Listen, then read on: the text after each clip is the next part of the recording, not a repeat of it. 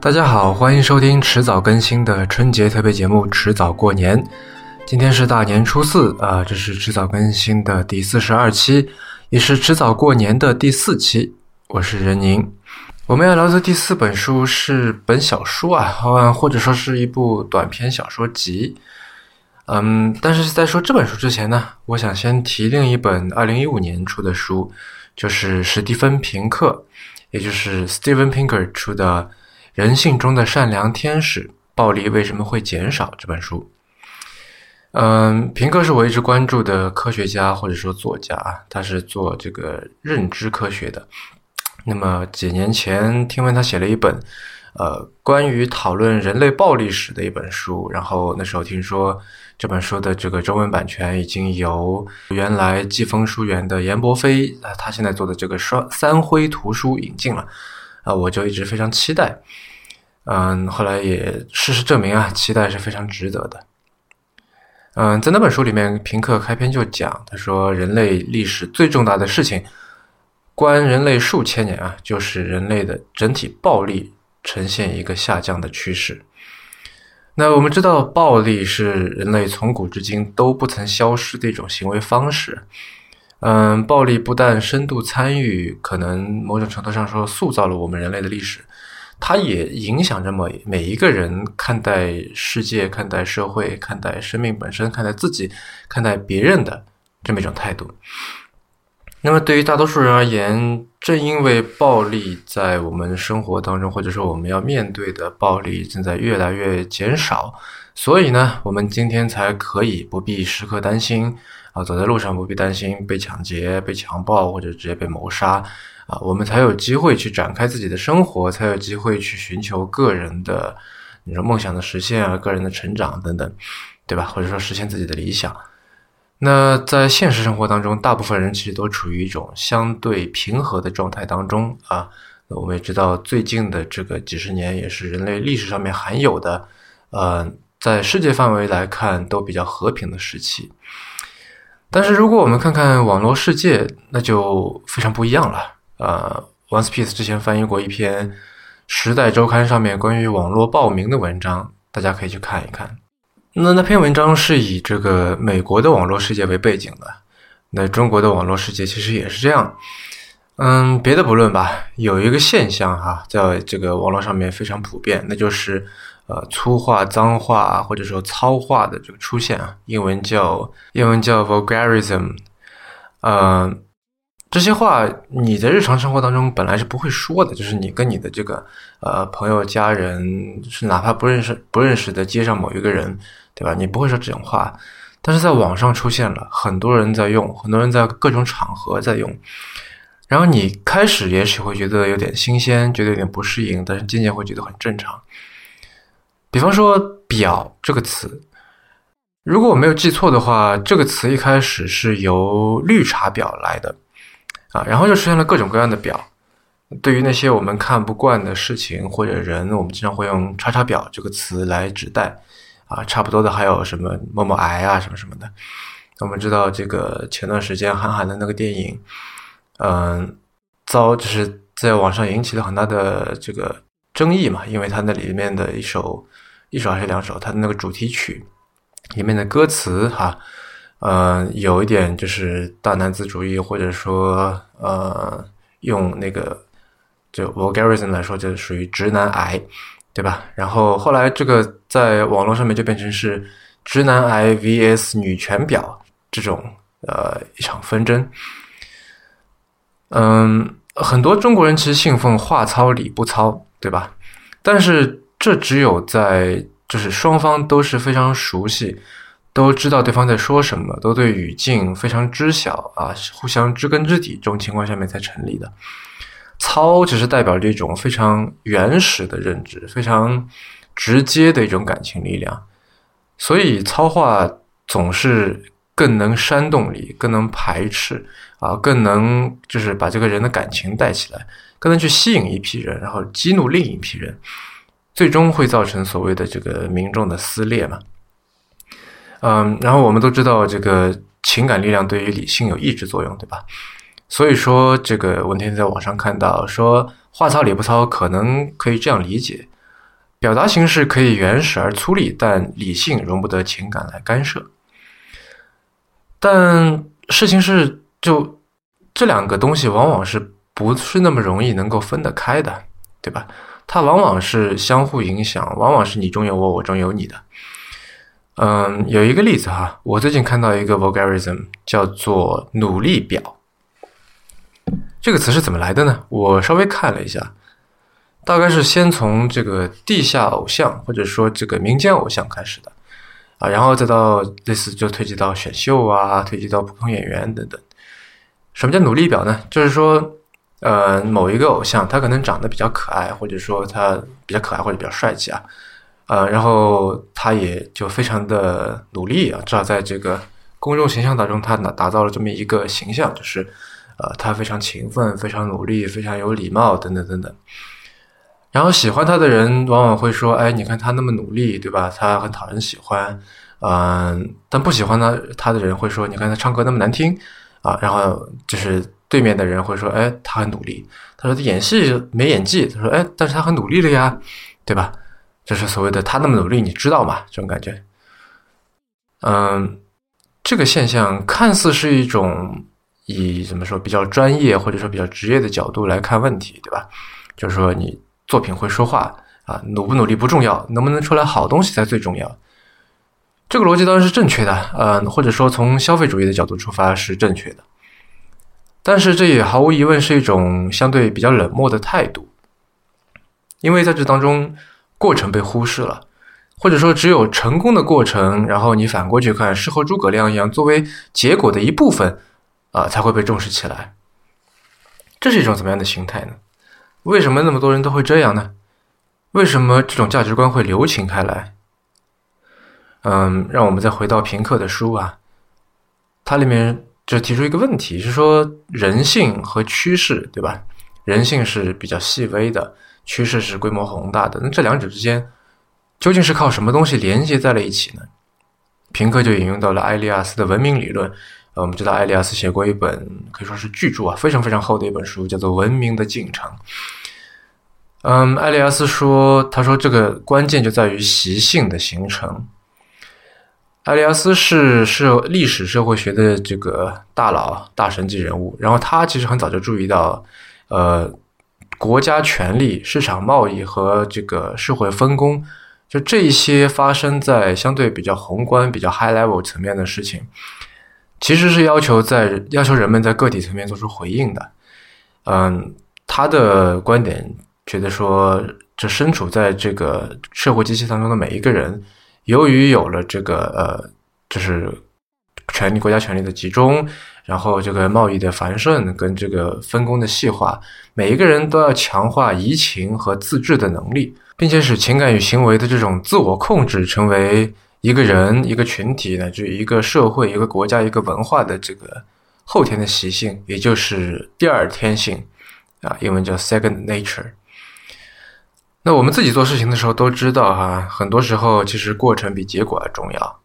嗯，就有的时候这也不仅仅是一句很好听的话，它就是很多时候我们会设身处地的感觉到，的确是这样的，对吧？你去做了，去拼搏了，那你所谓的尽人事听天命。你做了以后，结果也许不好，也许好，好当然是皆大欢喜。如果不好，那也没有什么办法，对吧？那你整个过程当中，你还是有所学习，你还是有所收获啊，没有什么事情是白做的，对吧？嗯，但是在这个商业社会里面，尤其是这近几年，那些什么就比较心酸的、比较痛苦的、比较呃，以前可能是在幕后才会了解到那些过程。由于被那些出品方用来过度的宣传，反而引起了反弹。因为他们讲这些故事是引起我们的移情为目标的，就是说他希望我们设身处地的去想：哎，如果说你付出了那么多努力啊，那你会会不会希望很多人来看你的作品呢？如果是这样的话，哎，你要不要来看看我的作品？这种感觉。呃，那这种移情其实对于一个社会人来说是一件非常自然、近乎于本能的事情。但是这种故事被说的太多了以后，最后我们就不愿意听过程的故事了。对吧？感觉好像哎，你啰嗦什么？有没有好东西？有没有比较这个怎么说呢？金光灿灿的这种结果，有就拿出来看看，没有就什么也不用说，是吧？是驴是驴子是马，拉出来溜溜就行了。然后慢慢的就是在网上会形成这么一种价值观，就是你如果还会被那些努力呀、勤奋呐、克服障碍那些过程所打动的话，那你要不就是太幼稚，要不就是有点傻。那么在这里绕了一大圈啊，那么终于要说到今天要讲的这本书了。这本书来自一位我们都非常熟悉的，尤其在中国啊，一说到拉美文学，大家第一反应就会想到的加西亚·马尔克斯。书的标题叫做《礼拜二午睡时刻》。那马尔克斯我就不做介绍了哈。这本《礼拜二午睡时刻》是马尔克斯第三部正式出版的作品，然后跟《百年孤独》一样。它的中文版也是由南海出版来出的，翻译者是著名的刘习良和损基英伉俪啊。为什么要用这样的引子来引出这本书呢？刚才说了这么大一堆，对吧？因为这本书里面讲的全部是失败的过程。我觉得这是一本没有成功者的书。这本书里面每一个人都很努力，但是每一个人到最后都失败了。这本书里面有一个同名短片哈，就叫做《礼拜二午睡时刻》。呃，算是它的这个主打篇目吧。这是一篇关于一个失败的小偷、一个失败的母亲和一个失败的神父，然后也可以说是一个失败的社会的小说。它开篇就是几个类似电影里面的长镜头的这种画面啊，非常隐忍、非常节制，没有渲染的这种情绪，没有喷薄的感情。一个女人啊，也就是这里面这个母亲这个角色，她带着她的女儿坐火车到一个小镇上面。然后开始长长的这个火车里面情景的描写，啊，然后他到小镇上面，他去神父家去借用一下公墓的钥匙，然后去看他儿子的墓地。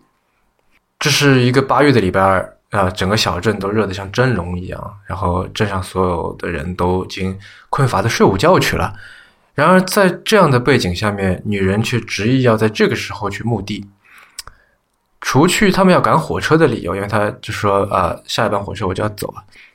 除去这个理由，还有什么能让他们这样坚持呢？接下来，当女人说出他们要看的墓的时候，一切都很清楚了。哦，原来他要看的这个墓地，是一个上礼拜被打死的小偷的，他是这个小偷的母亲。然后在回答神父的提问的时候，这个女人忍住悲痛，像背书一样的叙述了儿子的情况。他说：“他是我唯一的儿子，他是个非常好的人。”我告诉他不要偷穷人家的东西，他很听我的话。然而过去他当拳击手，常常被人三打的三天起不来床。那时候我每吃一口饭，都好像尝到礼拜六晚上他们打我儿子的滋味。马尔克斯就这样借这位母亲的口，就写出了这个底层人的一生啊，他的这个呃人生，他的品质，他的受的苦难，他跟家人的关系等等。非常平铺直叙，几乎没有渲染。我们完全可以通过这个母亲的话去想象那个被当做小偷打死的那个儿子，他的可以说是比较屈辱的这个人生轨迹和最后非常悲惨的这结局，是吧？就为了家庭，他去当拳击手啊。刚才说被打的三天起不了床，然后不得不把所有的牙都给拔掉，然后为了家庭，他还不得不去偷窃。但是呢，母亲跟他说了，不要偷，不要偷穷人，对吧？他就不偷穷人。然后为了家庭，他死在了一个异乡，一个要坐火车才能到的地方。然后他死的时候，啊，腰上没有系皮带，而是系着一根麻绳，光着脚。在这个小说里面，作为母亲，这个女人是失败的，对吧？她的儿子当了小偷，还在偷东西的时候给人打死了。然后作为小偷，那个儿子是失败的，他当拳击手没成功，啊，被人打三天起不了床，所有的牙都拔掉。当小偷也没偷成东西，还死在了被偷人家里，啊，被人一枪打在脸上。作为神父，那个神父也是失败的，因为他没有能够抚慰一个母亲，他什么也做不了，他连劝他在不要那么热，那么在那么热的时候去墓地，啊，等凉快的时候再去，也被拒绝了。因为没有办法，那个女人，那个女人，她就一定要在那个时候去，因为那个时候人比较少。所以整个文章其实马尔克斯用一种非常克制的方法他没有就是刻意的去渲染这个啊可怜啊心酸不幸，或者说就是这些人的顽强和努力，他非常冷静，然后近乎面无表情的讲述了这几个失败者的过程。全篇他不停的在渲染的就是天好热，天好热，天好热。在回答神父的问题的时候，呃，那个小偷的母亲她显得非常自然。然后语气很平缓，在他的叙述当中，就小偷只是他儿子的职业，这个人还是他的孩子，而且是个听话的孩子，是个是个懂事的孩子，是个有对家庭有担当的孩子，对吧？为了家庭去偷窃，然后妈妈跟他说：“你不要偷穷人家。”他就不偷。在母亲的眼里，其实不管他做过什么，但是就现在他也是他唯一的儿子，就这么死了，他要表达一个母亲应有的情感，就这么简单。但是非常令人动容，是吧？我们所看到的那些努力表，我现在用这个词，他最不为人诟病的，其实就是他们经常有卖惨的嫌疑，对吧？好像我都那么惨了，我都那么努力，我都那么那么吃过那么多苦了，你要不要支持一下我？然后据说这个礼拜五是时刻这篇文章入选了中国的高中语文课本，呃，我那时候还没有看到，不知道是不是新放进去的。那应该很多听众会对这篇文章比较熟悉吧？然后，如果你看过《百年孤独》，那对这本书里面其他篇章里出现的一些人物啊，比方说雷维卡太太啊、伊莎贝尔神父啊，还有这个奥雷里亚诺·波恩迪亚上校啊，这些人物你应该就也不会觉得陌生。但是这篇文，这这篇文章也好，这本书也好，这里面这种冷静的对于失败者的过程的描述，那是我们现在看的比较少的。嗯，我们知道川普刚刚就任了美国总统啊，然后也发表了一些言论，然后也推出了一些政策。在之前这个还没有尘埃落定的时候，其实关于大选有过非常非常多的这个中文的论述啊，在我们的网络世界里面。然后我看到了很多那种迫不及待显示比显示自己比别人多看一步的那种样子。也看到了很多那种假装超然，其实巴不得所有人都知道自己有多精明的这种样子。而假装超然也好啊，说人家努力表也好，追求的其实是一种冷漠的，怎么说呢？线上版的犬儒主义啊，这点就是，比方说你老是在用你国啊、呃赵国啊等等，我觉得也是一样的。那我想大家看完了这本书。大概会对失败，或者说对过程的这个重要性，以及我们现在所熟悉的这种啊以结果导向的思维方式，嗯，应该会多一点讨论，多一点怀疑吧。您刚刚收听的是迟早更新的二零一七丁酉年春节特别节目《迟早过年》的第四期，也是总的第四十二期。这是一档以科技创新、生活方式和未来商业为主要话题的播客节目。也是风险基金 Once Ventures 内部关于热情、趣味和好奇心的音频记录。那我们现在在做的这个迟早过年啊，作为特别系列，我们会在酒足饭饱之余谈谈好书，聊聊阅读。我们鼓励您给我们任何意见、问题或者反馈啊，欢迎您写邮件给我们，呃，哪怕打个招呼也好啊，对吧？嗯，我们的邮箱地址是 embrace at weareones.com。拼法是 e m b r a c e at w e a r e o n e s 点 c o m。你也可以在新浪微博上面找我们，我们的新浪微博 ID 是迟早更新 FM。